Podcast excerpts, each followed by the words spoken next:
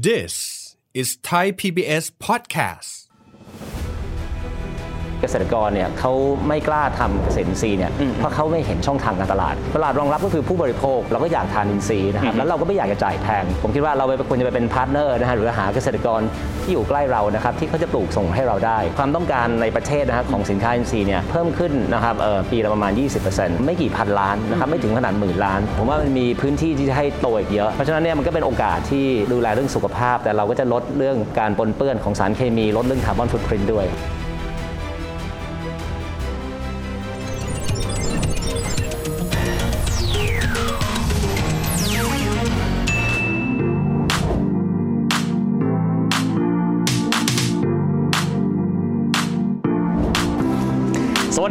ผู้ชมครับยินดีต้อนรับเข้าสู่รายการเศรษฐกิจติดบ้านนะครับ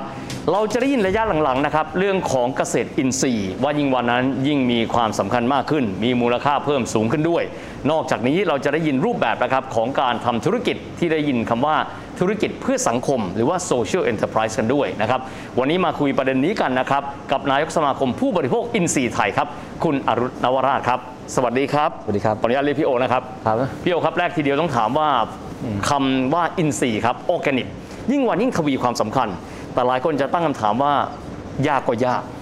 ครับท้าทายก็ท้าทายนะครับเริ่มต้นก่อนผมถามว่าในเชิงของธุรกิจก่อนละกันนะครับว่าอินทรีย์มีอนาคตมากน้อยขนาดไหนครับอืมผมก็คิดว่ามีอนาคตมากนะครับยิ่งสำหรับประเทศไทยนะเพราะประเทศเราเป็นประเทศ การเกษตรเป็นหลักนะครับ แล้วจริง ๆ สมัยก่อนเนี่ยทุกอย่างก็เป็นเกษตรอินทรีย์หมดนะฮะจริง ๆ สารเคมีเพิ่งเข้ามาช่วงปฏิวัติเขียวประมาณสัก 60 ปีที่แล้วนี่เองนะครับแล้วประเทศไทยมีเกษตรกรเนี่ย เอ่อเป็นคนประชากรส่วนใหญ่ของประเทศนะฮะซึ่ง 99%เนี่ยประมาณนั้นนะยังยังใช้สารเคมีอยู่นะครับเพราะฉะนั้นเนี่ยเอ่อเกษตรอินทรีย์เนี่ยนะครับจริงๆมันดีต่อสุขภาพอันนี้ก็เราก็เข้าใจอยู่แล้วนะครับแต่มันต่อยอดไปถึงเรื่องเอ่ออาหารนะครับที่จะแปรรูปนะฮะสามารถเป็นอาหารที่ดีต่อสุขภาพได้นะครับแล้วก็เป็นเรื่องท่องเที่ยวได้ด้วยนะครับทีนี้เรื่องเกษตรอินทรีย์เนี่ยนอกจากเรื่องสุขภาพแล้วเนี่ยนะครับก็เป็นเรื่องการรักษาสิ่งแวดล้อมนะครับเพราะว่า มันไม่มีสารเคมีลงไปในดินในน้ำนะครับที่เราเห็นว่ามีเนี่ยมีเรื่องออการปนเปื้อนนะฮะออของสารเคมีในในสภาพแวดล้อมนะครับแล้วจริงๆแล้วมันช่วยเรื่องเอิ่มเศรษฐกิจด้วย เพราะว่าหนี้เสียของเกษตรกรเนี่ยนะครับส่วนใหญ่ก็มาจากการที่ใช้สารเคมียิ่งตอนนี้นะสารเคมีเนี่ย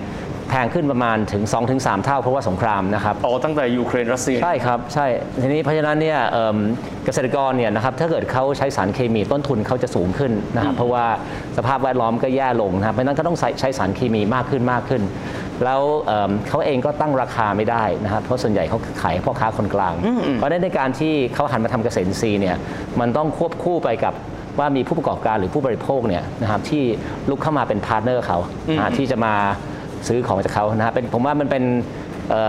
partnership ระดับเอ่อจังหวัดนะฮะหรือเป็นเป็น area base นะครับตรงนี้ถึงแม้ว่ามันดูแล้วมันมีอนาคตนะครับอืมแต่ผมขอถามถามก่อนมานิดนึงว่า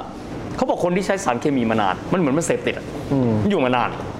ยากก็ยากครับคุ้มหรือเปล่าก็ไม่รู้อ่ามุมุมมองในส่วนนี้ในฐานะที่พี่เป็นนายกสมาคมผู้บริโภคอินทรีย์ไทยเนี่ย อธิบายส่วนนี้ยังไงครับหนึ่งคือการที่จะร่องเริ่มต้นกันใหม่เป็นเรื่องยากครับ ใช่มันเหมือนคนติดยาครับเอ่อถ้าจะเลิกเนี่ยก็ก็ต้องก็ต้องมีผมว่าต้องมีทัศนคติที่แน่วแน่อืมนะครับว่าโอเคนะครับ ถ้าเขาก็ต้องแบบเอ่อตัดสินใจว่าไม่ใช่ว่าเลิกครึ่งครึ่งๆกลางๆนะฮะเลิกก็ต้องเลิกเลยอืมทีเนี้ยในการที่เกษตรกรเนี่ยเขาไม่กล้าทำเกษตรอินทรีย์เนี่ยอืมเพราะเขาไม่เห็นช่องทางการตลาดเขาไม่รู้ว่าถ้าเกิดเขาขายเขาทำเกษตรอินทรีย์แหละเขาจะขายให้ใครเพราะว่าพ่อค้าคนกลางเนี่ยเอิ่ม ขายให้ไม่ได้แน่เพราะว่าไม่คุ้มนะเพราะเพราะพ่อค้าคนกลางเป็นคนกำหนดราคา ถ้าเขาทำเกษตรอินทรีย์เนี่ยเขาต้องกำหนดราคาเองได้ เพราะฉะนั้นเนี่ยมันต้องควบคู่ไปกับว่าถ้าเกิดเขาจะทำเกษตรอินทรีย์เนี่ยมันต้องมีตลาดที่รองรองรับที่ชัดเจนนะตลาดรองรับก็คือพวกเราคือคือผู้บริโภคอืมหรือเราเป็นผู้ประกอบการนะที่เป็นโรงแรมร้านอาหารหรือผู้แปรรูปทีเนี้ยเพราะว่าผู้บริโภคอย่างเราเนี่ยเราก็แน่นอนเราก็อยากทานอินทรีย์นะครับแล้วเราก็ไม่อยากจะจ่ายแพงอืมเพราะฉะนั้นเนี่ยเราก็ควรจะ ผมคิดว่าเราไปควรจะไปเป็น partner นะฮะหรือหาเกษตรกรที่อยู่ใกล้เรานะครับที่เขาจะปลูกส่งให้เราได้นะครับผมว่าอันเนี้ยมันเป็นมันเป็นโอกาสของของประเทศเราเลย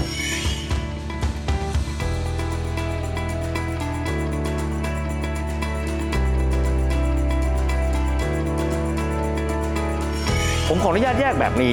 ข้อแรกเลยผู้บริโภคไทยครับครับถ้าเราสมมติเราไปดูผู้บริโภค เช่นสหรัฐอเมริกา ยุโรป เขาใส่ใจเรื่องอินทรีย์มากครับเขายอมที่จ่ายต้นทุนที่แพงขึ้นครับแต่ผู้บริโภคไทยนะครับพี่โอมองว่าเรายอมรับในการที่จะต้องจ่ายแพงขึ้น จากการที่เป็นอินทรีย์มากน้อยขนาดไหนครับเอ่อยิ่งเอ่อมีสถานการณ์อย่างโรคเอ่อระบาดจากโควิดมาเนี่ยผมคิดว่าคนยอมจ่ายมากขึ้นสำหรับสุขภาพนะครับอืมแต่เราเห็นเทรนด์มาเรื่อยๆนะครับว่าความต้องการในประเทศนะครับของสินค้าอินทรีย์เนี่ยเพิ่มขึ้นนะครับเอ่อปีละประมาณ 20%นะฮะแต่แต่ตักฐานที่เล็กมากเลย เมื่อก่อนฐานประมาณ 500 ล้านบาท นะฮะซึ่งตอนนี้ก็ตลาดเกษตรอินทรีย์เนี่ยก็ยัง ไม่กี่พันล้านนะครับไม่ถึงขนาดหมื่นล้าน ผมว่ามันมีพื้นที่ที่จะให้โตอีกเยอะนะครับอย่างต่างประเทศเนี่ยนะครับบางทีอย่างเดนมาร์กหรืออะไรอย่างเงี้ยครับคือเขาเอ่อการบริโภคอินทรีย์เนี่ยประมาณ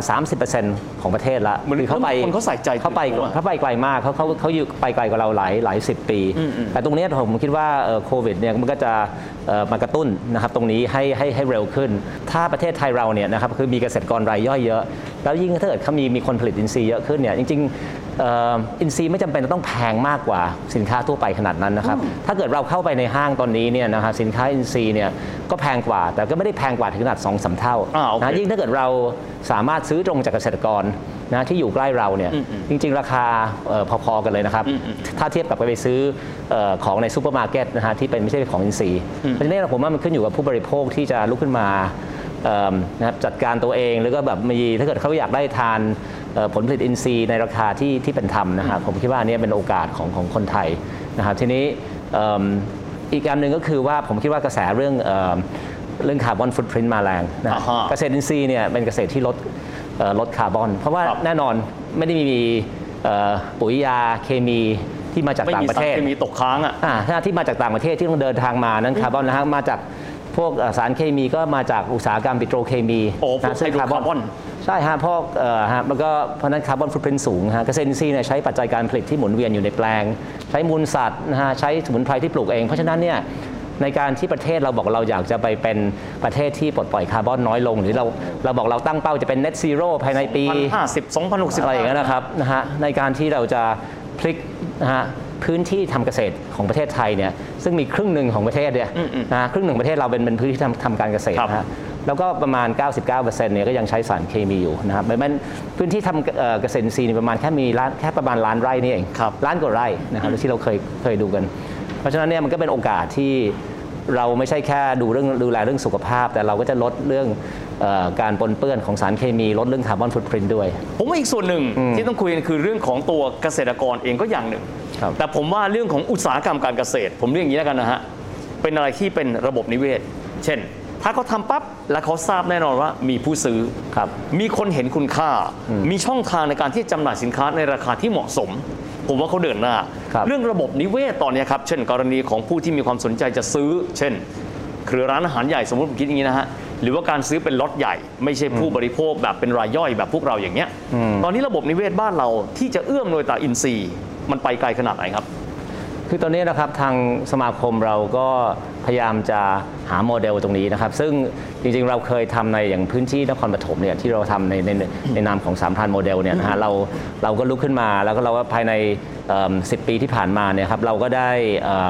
พัฒนาเกษตรกรให้เขาหยุดใช้สารเคมีทำอินทรีย์นะฮะแล้วเราก็ ในธุรกิจผมเองก็ซื้อเองบ้าง แล้วก็เราก็แนะนำธุรกิจอื่นๆ ให้ให้ซื้อนะฮะที่อยู่ในกรุงเทพนะฮะเกษตรกรก็ไปได้ดีปลดหนี้ได้นะครับนะครับแล้วก็เอ่อผู้ประกอบการก็ก็ happy เพราะว่าเขาก็รู้สึกว่าเขาได้ซื้อตรงจากเกษตรกรเขามั่นใจนะแล้วราคาก็ไม่ได้สูงนักก็ซื้อตรง ทีนี้ในโมเดลเล็กๆเนี่ยมันมันเกิดขึ้นได้แล้วนะครับทีนี้เราก็พยายามจะขยายผลนะครับให้ให้มันเป็นเป็นทั่วประเทศ เพราะเราคิดว่าตรงนี้มันต้องเป็นการความร่วมมือในระดับพื้นที่เพราะทุกพื้นที่ในประเทศไทยหรือทุกจังหวัดเนี่ยเรามีเกษตรกรอืมเรามีผู้ประกอบการฮะแล้วก็มีผู้บริโภค เพราะฉะนั้นเนี่ยมันแล้วแล้วมันก็เกิดการท่องเที่ยวที่อาจจะเดินทางข้ามจังหวัดนะฮะไปทานอ่าหรือไปไปฟาร์มอินทรีย์หรือก็ไปไปร้านอาหารโรงแรมที่ใช้วัตถุดิบอินทรีย์นะครับซึ่งอันเนี้ยเอ่อ TOCA ถึงได้รับการสนับสนุนจากทางทททนะฮะการท่องเที่ยวแห่งประเทศไทยครับที่จะทำตรงนี้ แต่ตรงเนี้ยมันมันยังเป็นแค่จุดเริ่มต้นนะครับ แต่เราก็ทาง TOCA เองก็มีตัวดิจิทัลแพลตฟอร์มคือตัว TOCA แพลตฟอร์มนะฮะที่ตอนเนี้ยเราก็เริ่มให้มี มีเกษตรกรอินทรีย์เนี่ยขึ้นแพลตฟอร์มแล้วนะครับ ซึ่งมันก็จะเป็นการง่ายที่ทำให้ผู้ประกอบการโรงแรมร้านอาหารหรือผู้บริโภคเนี่ยเข้าถึงเกษตรกรได้อย่างมั่นใจ เพราะบางทีอย่างผู้บริโภคอย่างเราเนี่ยถ้าเราบอกเราอยากหาเกษตรกรอินทรีย์เอ๊ะเป็นใครอยู่ที่ไหนไม่เคยเห็นเราไม่รู้ครับใช่ครับแล้วเราก็ไม่มั่นใจ คือเจอแล้วเรามั่นใจไหมนะฮะเราถ้าเกิดเรามั่นใจเนี่ยเราก็พร้อมนะฮะที่ที่จะเชื่อมโยงนะครับพร้อมที่จะซื้อ ฟังแล้วค่อนข้างที่จะเข้าใจได้ว่าเป็นยังไง ทีนี้ขออนุญาตถามครับว่าความท้าทายของมันบางคนบอกว่ารู้ว่ามันดี แต่มันก็จะมีก้าวสำคัญสำคัญเลยที่ทำให้หลายคนไม่กล้าที่จะเดินไปส่วนนั้น เช่นเรื่องของที่เมื่อสักครู่พี่โอบอกว่าต้องใช้ความมุ่งมั่นค่อนข้างสูง ความท้าทายหลักๆ รวมถึงแนวทางที่ผ่านมาในการที่เราโน้มน้าวเกษตรกรจนไปเป็นอินทรีย์ได้เนี่ยเราทำยังไงบ้างครับครับ ความท้าทายเนี่ยผมคิดว่ามันขึ้นอยู่ว่าเกษตรกรเนี่ยต้องอยากปรับเปลี่ยนก่อน คือคือถ้าถ้าพูดคำเมื่อกี้ว่าถ้าเราจะไปโน้มน้าวเกษตรกรเนี่ยผมว่าเหนื่อยมาก โอเค ถ้าเกิดเขายังคิดว่าเขายังใช้สารเคมีแล้วเขายังโอเคแฮปปี้อยู่นะครับ แต่ถ้าเกษตรกรบอกว่าเขาอยากเปลี่ยนอันเนี้ยครับด้วยตัวเขาเอง ครับแล้วเราก็จะแนะนำคือเราก็ต้องพูดถึงเรื่องการตลาดก่อนว่า ถ้าเขาเราก็ต้องดูว่าถ้าเกิดเขาจะปลูกนะครับแล้วมีช่องทางการตลาดยังไงบ้าง อันนี้ซึ่งซึ่งเป็นภารกิจของเราที่เราทำอยู่ ทีนี้เราก็อยากให้เกษตรกรที่เคยใช้เคมีเนี่ยแล้วที่เขาปรับเปลี่ยนสำเร็จ พวกนี้จะเป็นพี่เลี้ยงฮะจะเป็นจะเป็นโค้ชให้กับเกษตรกรที่อยากปรับเปลี่ยนอ๋ออ่่านะฮะที่เราจะเราจะเพราะตอนนี้ที่เราทำงานเนี่ยเราทำงานกับพวกเกษตรกรต้นแบบ ทั้งภาคกลางภาคเหนือภาคอีสานภาคใต้เนี่ยก็จะมีอยู่นะครับสารเคมีเนี่ยอยู่อยู่กับเรามาประมาณ 50-60 ปีแล้ว ในการที่จะเปลี่ยนทั้งประเทศให้เป็นอินทรีย์เลยเนี่ย ทันทีเนี่ยคงลำบากนะครัแต่บมันเป็นงานระยะยาว ซึ่งเป็นงานที่ผมคิดว่าผู้บริโภคต้องเข้าใจนะสุดท้ายแล้วเนี่ยผมคิดว่ามันจะปรับเปลี่ยนได้เร็วมาก ถ้าเกิดผู้บริโภคอย่างเรา หรือผู้ประกอบการเนี่ยหันเข้ามาสนใจตรงนี้นะครับเพราะว่าผู้ประกอบการผู้บริโภคก็ต้องปรับเหมือนกันเนี่ยอย่างถ้าเชฟใน เอ่อเมื่อก่อนเนี่ยถ้าเกิดเขาจะซื้อวัตถุดิบทั่วไปเนี่ยเขาก็สั่งพ่อค้าคนกลางนะฮะครับทุกอย่างก็มาอืมแต่เนี่ยเชฟก็ต้อง work กับเกษตรกรว่าอะช่วงนี้มีผลผลิตอะไรออกฮะเมนูก็จะปรับเปลี่ยนตามฤดูกาลซึ่งผมว่ามันก็ดีต่อสุขภาพแล้วมันก็น่าสนใจกับกับกับกับลูกค้าเนี่ยผมคิดว่าเนี่ยมันคือผมชอบชอบใช้คำว่ามันพันธมิตรหรือเป็นพาร์ n เนอร์ชิพระยะยาวที่มันเกิดขึ้นได้นะฮะแล้วแล้วผมว่าประเทศไทยเรามีเรามีศักยภาพที่ดี เพราะว่าเรา คนส่วนใหญ่เป็นเกษตรกรฮะหนึ่งในสามของประเทศเป็นเกษตรกรนะฮะถ้าเกิดเทียบกับประเทศยุโรปเนี่ยคนไม่ถึง 5%เป็นเกษตรกร เพราะฉะนั้นเนี่ยเอ่อผมคิดว่าพาร์ n เนอร์ชิพอาจจะเกิดขึ้นลำบากในในประเทศยุโรปถ้าทั้งประเทศอยากจะทานอินทรีย์นะฮะแต่ผมคิดว่าประเทศไทยเนี่ยทำได้นะเพราะเราเรามีเกษตรกรพอ อันนี้พูดถึงระยะยาวว่าเออมันก็มันก็จะเป็นไปได้ที่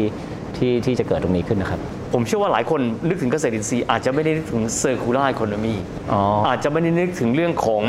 การที่เราสามารถลดก๊าซเรือนกระจกได้นะครับอยากให้พี่โอพูดถึงตรงนี้สักนิดนึงว่า มันตอบโจทย์ในเรื่องนี้มากน้อยขนาดไหนผมเชื่อว่าณเวลานี้เนี่ยหลายคนพยายามหาวิถีทางในการที่จะลดคาร์บอนฟุตปรินต์หรือการปล่อยก๊าซเรือนกระจกเพื่อที่จะได้เอาไปเป็นเครดิตต่อไปด้วยนะครับครับศักยภาพตรงนี้ของเกษตรอินทรีย์ไทยต่อเรื่องของ BCG เป็นไงบ้างครับครับ จริงๆ มันมีเริ่มมีงานวิจัยที่ต่างประเทศนะครับ แล้วที่ประเทศไทยแล้วนะครับเพราะว่าเเวลาเทียบนะฮะว่าในการผลิตเนี่ยผลผลิตอันหนึ่งอาจจะเป็นผักชนิดหนึ่งฮะกับในในแบบในระบบเคมีกับอินทรีย์เนี่ยนะในระบบอินทรีย์เนี่ยจะลดก๊าซเรือนกระจกเนี่ย เนี่ยประมาณอย่างผักคะน้าเนี่ยเคยมีงานวิจัยของของอาจารย์ที่เอิ่มที่มอชอถึง 4 เท่าโอ้โหนะครับฮะแล้วก็ถ้าบางพืชบางอย่างที่มีการเผาเนี่ยถึง 6-7 เท่าด้วยซ้ำนะครับเพราะว่าเกษตรอินทรีย์เนี่ยเขาเอ่อไม่ให้เผานะเพราะการผ่าการเผาเนี่ยเป็นการทำลายสิ่งแวดล้อมเพราะฉะนั้นเนี่ยเอิ่มในในแง่ของมุมของ BCG นะฮะเอ่อเกษตรอินทรีย์เนี่ยก็ตอบโจทย์เรื่องความหลากหลายทางชีวภาพเรื่องตัว B นะฮะตัว C เนี่ยตัวเซอร์คิล่าเนี่ยเพราะว่า การหมุนเวียนปัจจัยการผลิตในแปลง อย่างเช่น ในในแปลงก็อาจจะมีการเลี้ยงเป็ดเลี้ยงไก่นะครับก็เอามูลสัตว์มานะครับมีมีการปลูกสมุนไพรไล่แมลงแทนที่จะต้องใช้เอ่อยาฆ่าแมลงนะครับแล้วก็ในกลุ่มเขาเองเนี่ยอาจจะมีการหมุนเวียนทรัพยากรในกลุ่มด้วยเพราะเกษตรกรอินทรีย์เนี่ยส่วนมากอยู่กันเป็นกลุ่มครับนะเพราะฉะนั้นเรื่องเรื่อง circular เนี่ยก็ก็ได้ตรงนี้ด้วย แล้วก็เรื่องเรื่อง green แน่นอนเรื่องการที่เราไม่ไม่ทำลายสิ่งแวดล้อมนะเพราะฉะนั้นเรื่องเรื่องการทำเกษตรอินทรีย์เนี่ยมันมันตอบโจทย์เรื่อง BCG โดยโดยอัตโนมัติเลยนะครับอันนี้ฮะด้วยตัวของมันเองเลยด้วยนะคครัรับบด้วยตัวของมันเองครับแล้วก็แล้วผมคิดว่าเอ่อในอนาคตเนี่ยเป็นสิ่งที่เราเราพยายามทำหาทำงานวิจัยตอนนี้กับทางมชนะครับว่าการผลิตพืชทั่วไปกับการผลิตพืชอินทรีย์ ซึ่งตรงนี้เราก็มีความหวังว่าในอนาคตเนี่ยนะครับในการที่เราไปสนับสนุนให้คนทำเกษตรอินทรีย์เนี่ยก็สามารถได้คาร์บอนเครดิตได้โอเคไม่ใช่แต่ต้องไปไปปลูกป่านะฮะแล้วพื้นที่มีมีอีกเยอะด้วยนะในการไปปลูกป่าเนี่ยต้องผมว่ามีแค่ประมาณอีกสิล้านไร่มั้งที่จะปลูกได้นะเพราะว่าปลูกไม่ได้แต่ว่าพื้นที่เกษตรอินทรีย์ประมาณ ที่จะที่จะพลิกได้นะประมาณ 150 ล้านไร่ได้ครึ่งหนึ่งของประเทศครับแล้วผมว่าที่เมืองนอกเขาก็เริ่มเริ่มดูตรงนี้กันแล้วนะครับ แต่นี่มันก็ก็อยู่ในในขั้นตอนในการพัฒนาครับ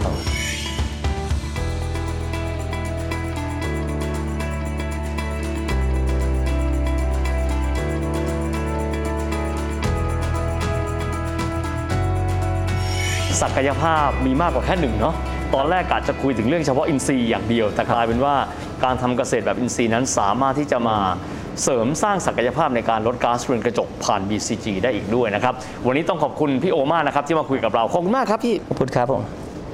ดังที่เราได้เห็นนะครับได้ยินกันมานาน แต่หลายครั้งเรารู้สึกว่าคำว่าเกษตรอินทรีย์เป็นสิ่งที่ไกลตัว และยากต่อการทำเพราะว่าลำพังเกษตรกรเองคงจะทำไม่ได้ ต้องอาศัยระบบนิเวศ แต่โลกยุคปัจจุบันครับจากการที่มีผู้ประกอบการ จากการมีเครือข่าย จากการใช้เทคโนโลยีท้ายที่สุดแล้วเรื่องของเกษตรอินทรีย์อาจจะเป็นทางออกนะครับแล้วก็เป็นทางเลือกใหม่สำหรับเกษตรกรบ้านเราด้วยสำหรับวันนี้เวลาหมดลงแล้วนะครับ พบกันใหม่โอกาสหน้า สวัสดีครับ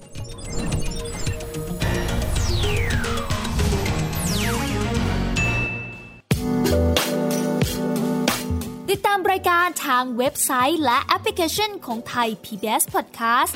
Spotify SoundCloud Google Podcast Apple Podcast และ YouTube Channel Thai PBS Podcast Thai PBS podcast. View the world via the voice.